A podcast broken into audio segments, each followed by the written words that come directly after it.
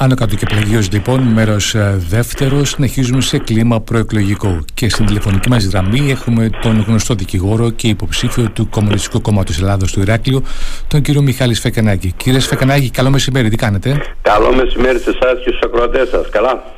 Πώς πάει για εσάς ο προεκλογικός αγώνας; Έχω την αίσθηση ότι πάει αρκετά καλύτερα από ό,τι περιμέναμε.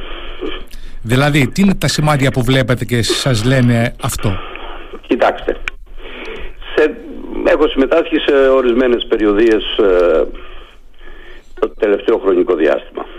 Εμπειρία και για μένα, για την δική μου δηλαδή πολιτική κρίση, αλλά και πολύ σημαντικές κατά τη γνώμη μου στον τρόπο με τον οποίο μιλήσαμε με τον κόσμο. Παραδείγματος χάρη. Κατάλαβα για άλλη μια φορά ότι το άρθρο 120 του συντάγματος το άρθρο 120 του συντάγματος λέει ότι η επιτήρηση του παρόντος συντάγματος επαφίεται στον πατριωτισμό των Ελλήνων. Τούτο είναι αποδεδειγμένα σωστό στο κέντρο υγείας Χάρακα. Να σας πω δηλαδή ότι πρόσφατα επισκεφθήκαμε το Χάρακα ναι. όπου είδαμε ένα γιατρό με σπασμένο πόδι στο καροτσάκι να υποδέχεται τον κόσμο για να παρέξει την πρωτοβάθμια νοσηλεία όπως λέμε. Ναι. διαφορώντας για τα άτομα τα οποία περίμεναν έτσι. Ναι, ναι, ναι. γιατί είναι ένα τεράστιο κέντρο υγείας απευθυνόμενος σε πάρα πολύ μεγάλη περιοχή και πάρα πολύ απλούς ανθρώπους. Επειδή ο άλλος γιατρός ήταν στο ασθενοφόρο για να συνοδεύει ασθενείς στο Ηράκλειο και τούτο ενώ υπάρχουν 7 οργανικές αν δεν κάνω λάθος θέσεις γιατρών οι οποίες είναι άδειες. Πρώτη τελεία εδώ ε, για την τελεία αυτή να πούμε, επειδή κολλάει πάνω στο θέμα, πριν πέντε μέρες ο κύριος Μητσοτάκης είχε πει αναφερόμενος στην πρωτοβάθμια φροντίδα υγείας ότι έχουμε βάλει τα θεμέλια για να κάνουμε την επανάσταση στον τομέα αυτό. Ναι, δεν είδαμε θεμέλια πουθενά. Είδαμε το αντίθετο. Είδαμε δηλαδή ότι στις απομακρυσμένες περιοχές Όπως είναι ο Χάρακας, που απομακρυσμένοι δεν είναι για μένα και για εσά, αλλά είναι για πάρα πολλούς ενδιαφερόμενους γιατρούς. Θεωρούνται πιθανόν και παρομεθόριο περιοχή, γιατί ναι. είναι άκρη επαρχίας κλπ. Αστερούσια κτλ. κτλ. Βεβαίως δεν υπάρχει κανένα, μα κανένα κίνητρο για κανέναν να πάει.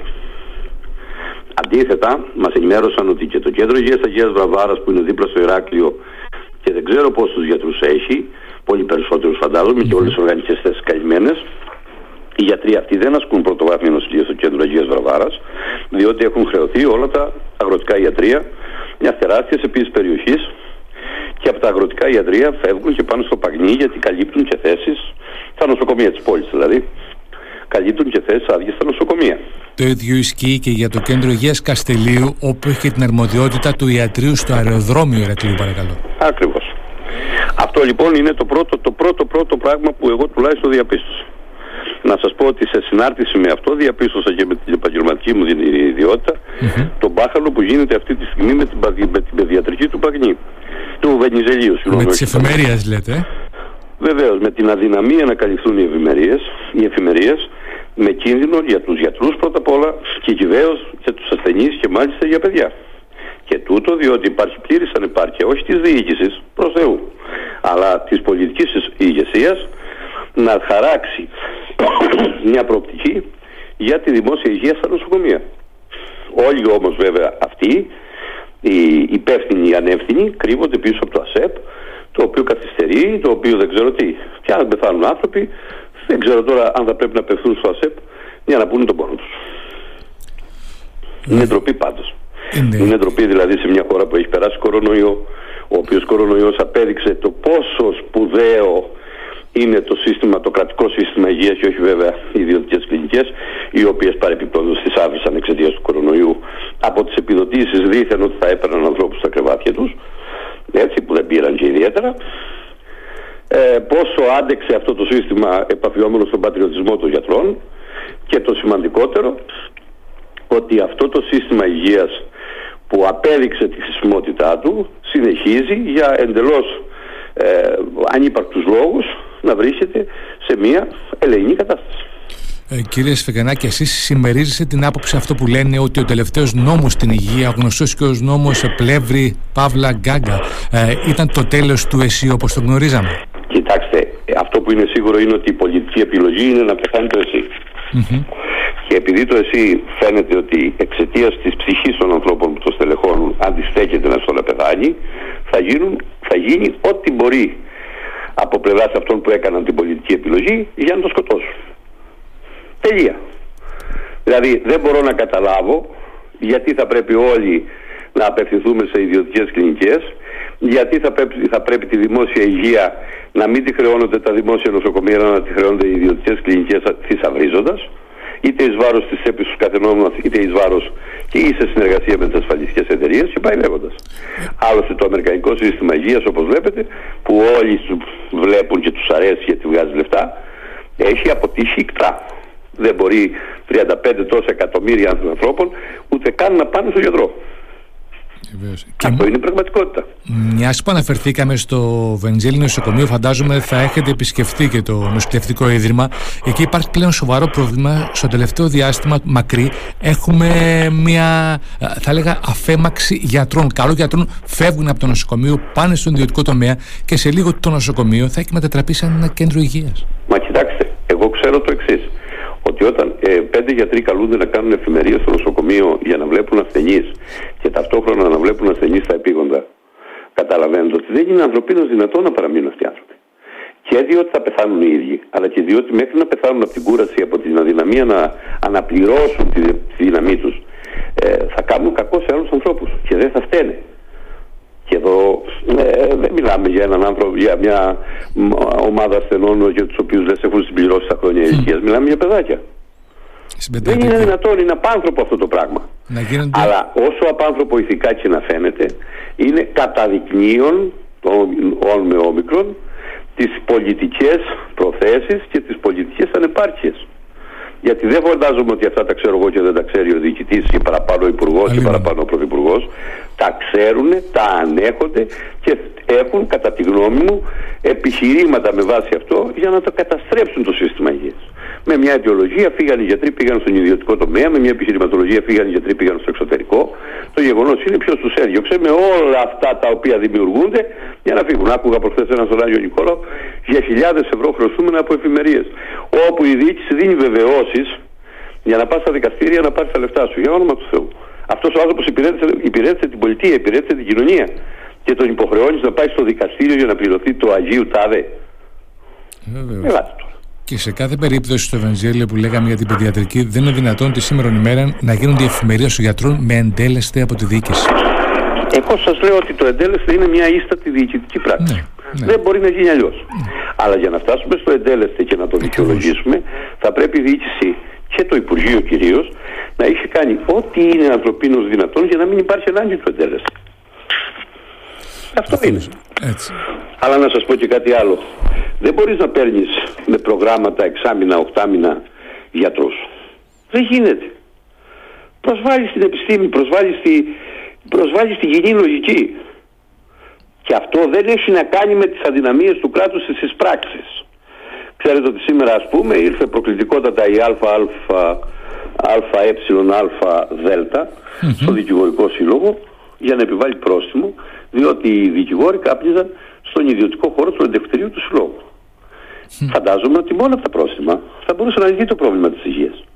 Και να ξέρεις ότι μπορεί να εκβιάζονται με τα πρόστιμα ενώπιση εκλογών άνθρωποι, αλλά σε κάθε περίπτωση ας είχαν ένα αντίκρισμα, βρε παιδί μου. Α είχαν ένα ελάχιστο αντίκρισμα. Ναι, Όχι να τα μοιραζόμαστε εκεί μεταξύ μας μια ομάδα ανθρώπων και πέντε καπιταλιστές δηλαδή μαζί με κυβερνητικούς και οι υπόλοιποι ξάτο. Βεβαίως. Κύριε Σφεγγανάκη, εκτός από τον τομέα της υγείας, ο οποίος είναι πολύ παθο, το σύστημα νοσή, το βλέπετε και εσείς, το βλέπουμε όλοι καθημερινά. Ποιος άλλος τομέας είναι αυτός που προκαλεί το δημόσιο αίσθημα με τον τρόπο που λειτουργεί στη χώρα μας; Κοιτάξτε, εγώ σας λέω το εξής, πάλι από τις περιοδίες. Είναι φοβερό να βλέπεις σε τι κατάσταση βρίσκεται αυτή τη στιγμή ο μέσος αγρότης στα χωριά τα οποία ε, ασχολούνται μόνο με την αγροτική παραγωγή. Και μιλάμε για την Κρήτη, για την οποία Κρήτη όλοι όσοι ασχολούνται με την πολιτική αήποτη μιλάνε για, το, για τον κήπο της Ευρωπαϊκής Ένωσης, παχιαλόγια και κολοκυθία με την Αυτός ο κήπος λοιπόν της Ευρωπαϊκής Ένωσης το πιο απλό. Στενάζει από την τούτα αψολούτα, ας πούμε, το θερμοκήπιο στο τυμπακι γιατί ποτέ δεν έκατσε κανείς θα προσανατολίσει την έρευνα με ευθύνη του κράτους και χρηματοδότηση του κράτους για να αντιμετωπιστεί τώρα και 20 χρόνια τούτα αψολούτα. Πρώτη τελεία εδώ. Δεύτερη τελεία, διότι ποτέ δεν έκατσε κανείς σοβαρά να χρηματοδοτήσει επιστημονική έρευνα για την αντιμετώπιση του δάκου. Γιατί δεν έκατσε ποτέ κανείς σοβαρά να αντιμετωπίσει ασθένειες της ελιάς οι οποίες καταστρέφουν την παραγωγή ή μειώνουν την αξία της. Γιατί δεν είναι στους προσανατολισμούς του κράτους. Και να βγουν να το πούνε καθαρά. Εμείς, παιδιά, εντασσόμαστε στην ευρωπαϊκή λογική της συρρήκνωσης αγροτικής παραγωγής. Δεν ενδιαφέρει την Ευρωπαϊκή Ένωση ο πρωτογενής τομέας. Να το πούνε όμως. Όχι κοροϊδεύουμε και μιλάμε για κήπους της Ευρώπης και μετά φτάνει το κόστος του παραγωγού να τον οδηγήσει στο να παρατάει την καλλιέργεια. Αυτό δεν είναι. Έτσι την ντομάτα να πουληθεί 2 ευρώ στο Ηράκλειο, πουλιέται λιγότερο από 1 ευρώ από τον παραγωγό, το 1 ευρώ δεν φτάνει ούτε στο 70% του κόστους και περιμένεις από αυτόν τον άνθρωπο με τα παχιά λόγια και τις επιδοτήσεις να, να συνεχίσει να παράγει σοβαρά. Αλλά αυτό είναι σχεδιασμός.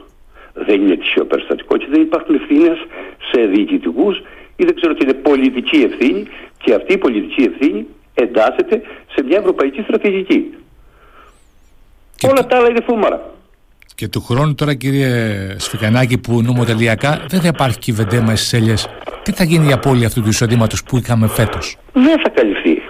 Γιατί να καλυφθεί; Του χρόνου θα βρούμε άλλες αιτίες. Ότι έχουμε μανοβρία, ξηρασία, δεν έχουμε βεντέμα, δεν έχουμε το ένα, δεν έχουμε το άλλο, αλλά έχει η Ισπανία. Ε, αυτό είναι, το βλέπουμε τόσα χρόνια. Δηλαδή, ε, η ψυχρή κατά τη γνώμη μου ανάλυση. Γιατί πρέπει κάποια στιγμή, δεν έχουμε σήμερα τους αγράμματος της δεκαετίας έστω του 70 ή του 80. Προφανώς. Η ψυχρή ανάλυση λοιπόν σήμερα είναι που είναι η αιτία. Όχι να διαψώνουμε την κατάσταση. Και η αιτία βρίσκεται σε αυτή την πολιτική επιλογή που ακολούθησαν με καταπληκτική συνέπεια όλες οι κυβερνήσεις από το 1974 και μετά να βγάλουμε μέχρι το 80, διότι μέχρι το 80 μπήκαμε στο 80, μπήκαμε στην Ευρωπαϊκή Ένωση. Mm-hmm. Όλες οι κυβερνήσεις από το 80 και μετά ακολούθησαν αυτή την πολιτική υποδείξεων της Ευρωπαϊκής Ένωσης. Έκαναν τον αγρότη να χάσει την παραγωγική του δυνατότητα. Αυτό είναι. Και θέλουν ένα αγρότη επιχειρηματία που σημαίνει ότι πρέπει να συγκεντρωθεί η γη σε λίγα χέρια. Πετάνε μια φόρμουλα του στυλ κάντε ομάδες παραγωγών για να θεωρήσω ότι έχω έναν κάθε ομάδα. Δηλαδή στατιστικές βλακίες τώρα σε σχέση με την αγροτική παραγωγή και τελικά όλη η ιστορία γίνεται για να δίνει επιδοτήσεις στις ομάδες παραγωγών ώστε να δημορφώσουν ένα γραφειοκρατικό μηχανισμό μέσα τους και να χρηματοδοτούνται άνθρωποι που δεν έχουν ούτε μία σχέση με την παραγωγή. Και παλεύουν οι αγρότες για να έχουν έστω μικρά, μικρά κέρδη από την εσωτερική διακίνηση μέσα στις ομάδες των αγροτικών φαρμάκων, εφοδίων και δεν συμμαζεύεται, το οποίο τους το παίρνει με άλλο τρόπο, με άλλο τρόπο από το κόστος. Mm-hmm. Γιατί μια ομάδα δεν μπορεί να διακινεί από πετρέλαιο μέχρι γεωργικά φάρμακα. Μπορεί να διακινεί φυτοριακό υλικό, μπορεί να διακινεί γεωργικά φάρμακα. Δεν μπορεί να διακινεί τα πάντα. Βέβαια. Να λοιπόν που αμέσως η τρύπα ανοίγει και να που όλα τα λεπτά χάνονται. Αλλά είναι ένα, ε, μια προσπάθεια η οποία προσπάθεια αν θέλετε σηματοδοτεί, αποδεικνύει, ξεκαθαρίζει τα πράγματα και παρά τα αυτά με τα ωραία λόγια, τα πασιά ή αλλιώς με τον καυγά μεταξύ των υποψηφίων κρύβονται και ο καθένας γίνεται θύμα αυτής της κατάστασης. Ε, κύριε Σφακανέκη, να ρωτήσω, μιλήσατε πριν μια σχήμα στον γεωργικό τομέα που μας αφορά άμεσα αυτό, για το κομμάτι της ανομβρίας, ε, της λειψιδρίας, της κλιματικής αλλαγής. Πιστεύετε ότι έχουν από τη χώρα μας γίνει σοβαρά βήματα ε, για να έχουμε προετοιμαστεί για αυτό το κακό σενάριο, το φιαλτικό σενάριο Κύριε που έρχεται. θα σας πω το εξής, το οποίο το θυμάμαι ως νομαρχιακό σύμβουλο στις δεκαετίες, ε, τα έτη 98-2002. Mm-hmm. Είχε κληθεί τότε ο Μανώλης ο Μαλιαράκης, προϊστάμενος της ΕΕ στο Νομαρχιακό Συμβούλιο, για να συζητήσουμε ζητήματα. Ένας πάρα πολύ σοβαρός άνθρωπος mm-hmm. και ένας άνθρωπος πραγματικά που έδινε, έδωσε τη ζωή του, έδινε τη ζωή του καθημερινά για το συμφέρον του δημοσίου και της κοινωνίας. Για να συζητήσουμε ζητήματα νερού. Προσπαθούσαμε δηλαδή να διαμορφώσουμε μια κανονιστική πράξη σαν Νομαρχιακό Συμβούλιο για την εκμετάλλευση του αρδρευτικού τουλάχιστον νερού στην Κρήτη. Ο άνθρωπος μας είπε ότι παιδιά Μεσαρά θα μπορούσε να ποτίζεται με 200 γεωτρήσεις σε όλη τη Μεσαρά ναι. και σε κάθε περίπτωση με ένα δίκτυο σωστό το οποίο δεν θα είχε απώλειες και θα ήταν με το στάγδιν, δηλαδή με σταγονες να ποτίζεται όλος ο κάμπος. Να ξεκαθαρίσουμε ότι έχουμε και οικονομία νερού, έχουμε και ορθολογιστική χρήση νερού, έχουμε και διαφύλαξη των πηγών ενέργειας που είναι το νερο είπε ο άνθρωπος θα μπορούσαμε να έχουμε κάνει μικρά φράγματα σε όλα τα ριάκια ναι. για να πίνει η γη στο νερό. Ναι, ναι. Τα μεγάλα φράγματα συνήθως έχουν και τεράστιες εξαρτήσει, όπως παραδείγματος χάρη το φράγμα της Φανερωμένη. Δηλαδή γίνονται πολλές φορές οι χήμερες, έτσι. Ε, στην ερώτηση λοιπόν που έγινε στη συζήτηση του Νομαρχιακού Συμβουλίου, μας είπε ότι υπολόγιζε αυτός ότι τότε είχαμε ήδη 2.000 στη Μεσαρά, από του βάθους. Και δεν ήξερε πόσα πηγάδια, διότι ποτέ δεν είχαν καταγραφεί. Δεν ξέρω αν έχουν ολοκληρωθεί καταγραφές σήμερα με βάση τις δηλώσεις που απέτησαν πριν από 2-3 χρόνια από τους αγρότες. Φαντάζεστε τώρα ότι αυτό το είδος εκμετάλλευσης, την οποία ξέρει το κράτος, δεν την ξέρω σφακελάκη, και την απεκάλυψε τώρα στο ραδιόφωνο, θα μπορούσε από το 2002 μέχρι το 2023, αν μη τι άλλο, να αλλάξει. Πώς θα αντέξει να ποτίζει κάποιος έτσι, αλλού περισσότερο, αλλού λιγότερο, απώλειες και δεν συμμαζεύεται. Πώς θα αντέξει ας πούμε, ένα φράγμα το οποίο φράγμα όσο νερό βάζει εξατμίζει τον χρόνο. Ναι. Δεν τα ξέραν αυτά οι μελετητές από την αρχή. Και παρά τα αυτό το φράγμα της φανερωμένης, σας λέω ότι με το που έκλεισε, ανέβηκε ο υδροφόρος ορίζοντας 7 μέτρα. Δείγμα και τούτο της αντίληψης περί διαχείρισης του νερού. Ναι, και τώρα που... Γιατί ενδεχομένως δεν χρειαζόταν. Χρειαζόταν σκαπεθιέ, όπως θα το λέγαμε λαϊκά, στην κήτη του ποταμού, να σταματάει το νερό να το πίνει γης. Να εμπλουτίζει ο υδροφόρος ορίζοντας. Και χρήση των γεωτρήσεων. Το ίδιο στον Αποσελέμη, το ίδιο οπουδήποτε. Ε, και Όχι τώρα κοροϊδίε στο φράγμα της πλατιότητα το 58 φτιάχνεται και ακόμη δεν βρέθηκε σταγόνα νερό στο φράγμα. Δεν τρελαθούμε. Είναι άλλη ιστορία. Έχει να κάνει και με τις αποζημιώσεις και τις απαλωτριώσεις. Εκεί το γνωρίζετε το θέμα. Ε, βέβαια. Ναι, ναι, προσέξτε. Και πάντα θα φταίξουν οι απαλωτριώσεις, θα φταίξουν ναι, και οι δικαστέ ναι. που κατηγορούν, κάτι καθυστερούν. Θα... Αυτά είναι τώρα. Αυτά τώρα σε σοβαρές συζητήσεις δεν είναι έτσι. Είναι προσχήματα για να. Αυτά είναι προσχήματα, να τα λέμε μεταξύ μας, να λέμε εντάξει, ρε παιδιά, προχωράμε είναι πολιτική επιλογή.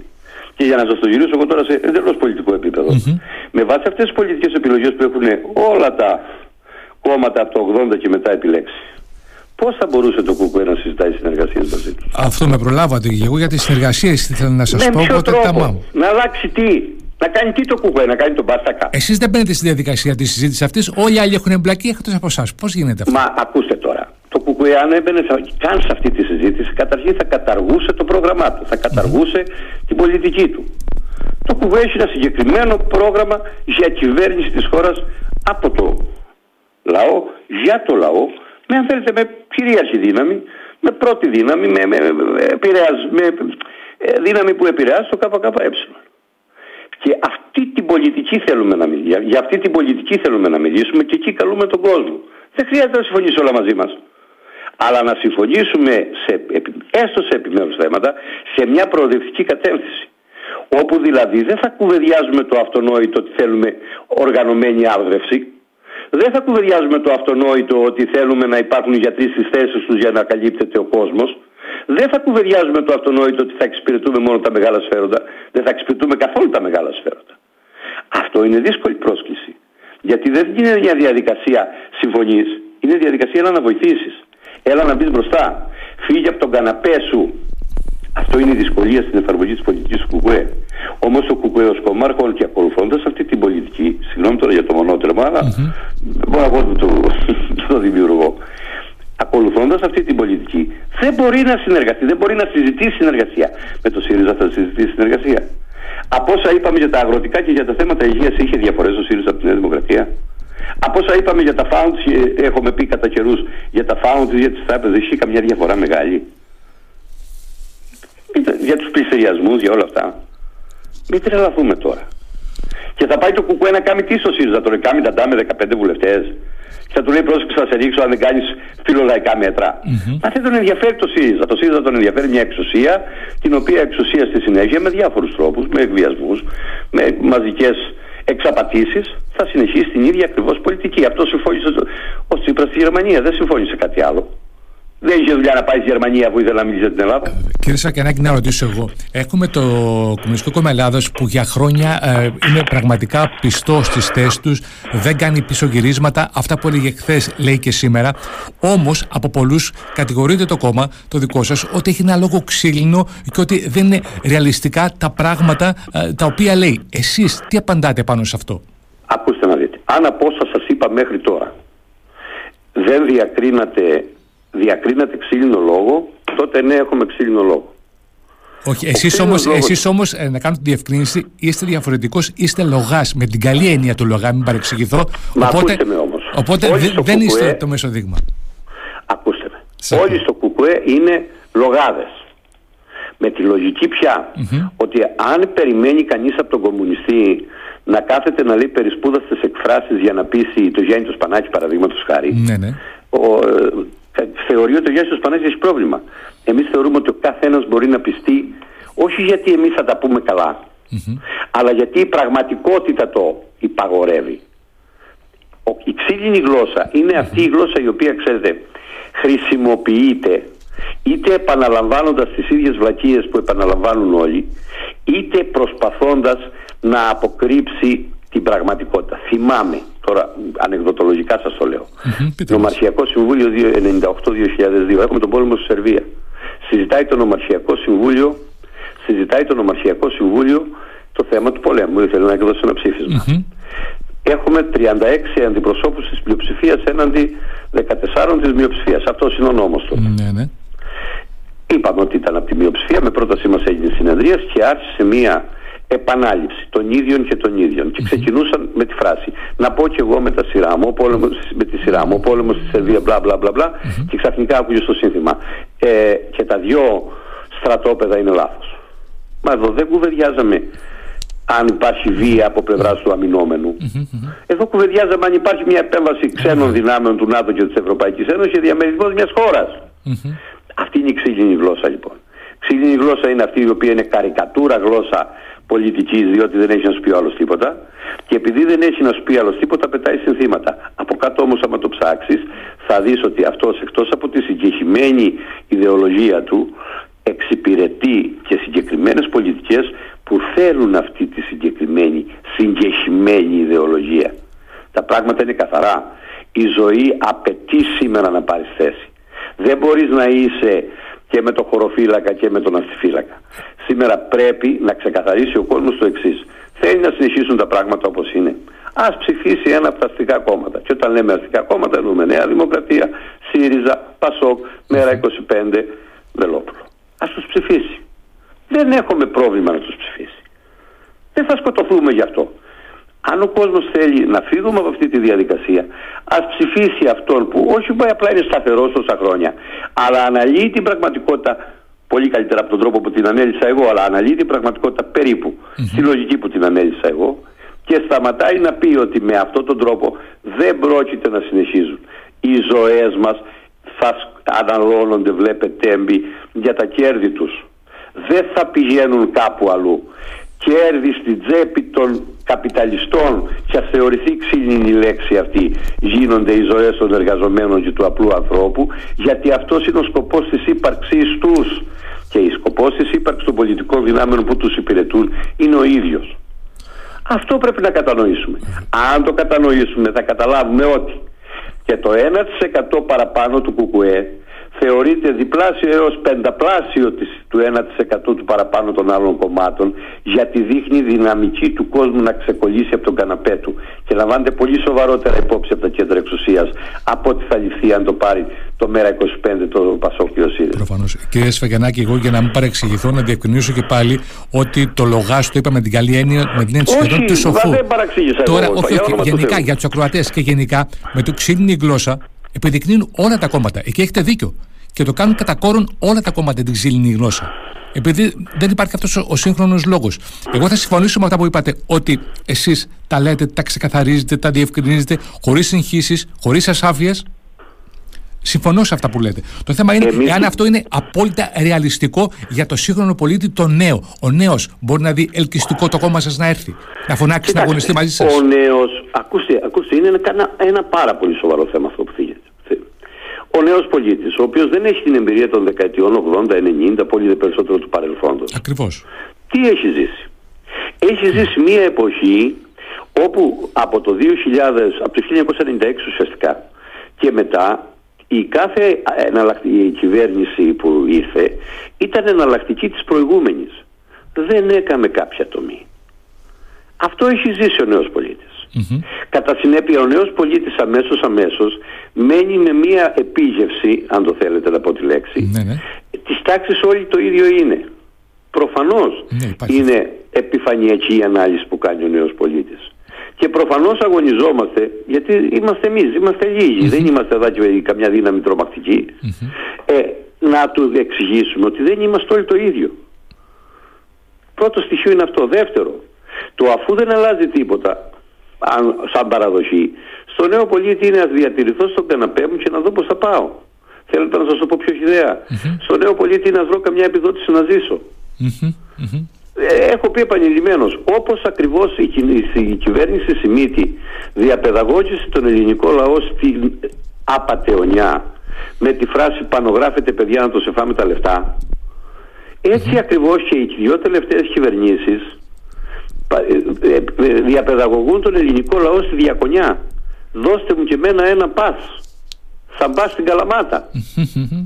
Αυτό είναι το πρόβλημα. Δεν είναι τεράστιο κοινωνικό ζήτημα αυτό. Προφανώς.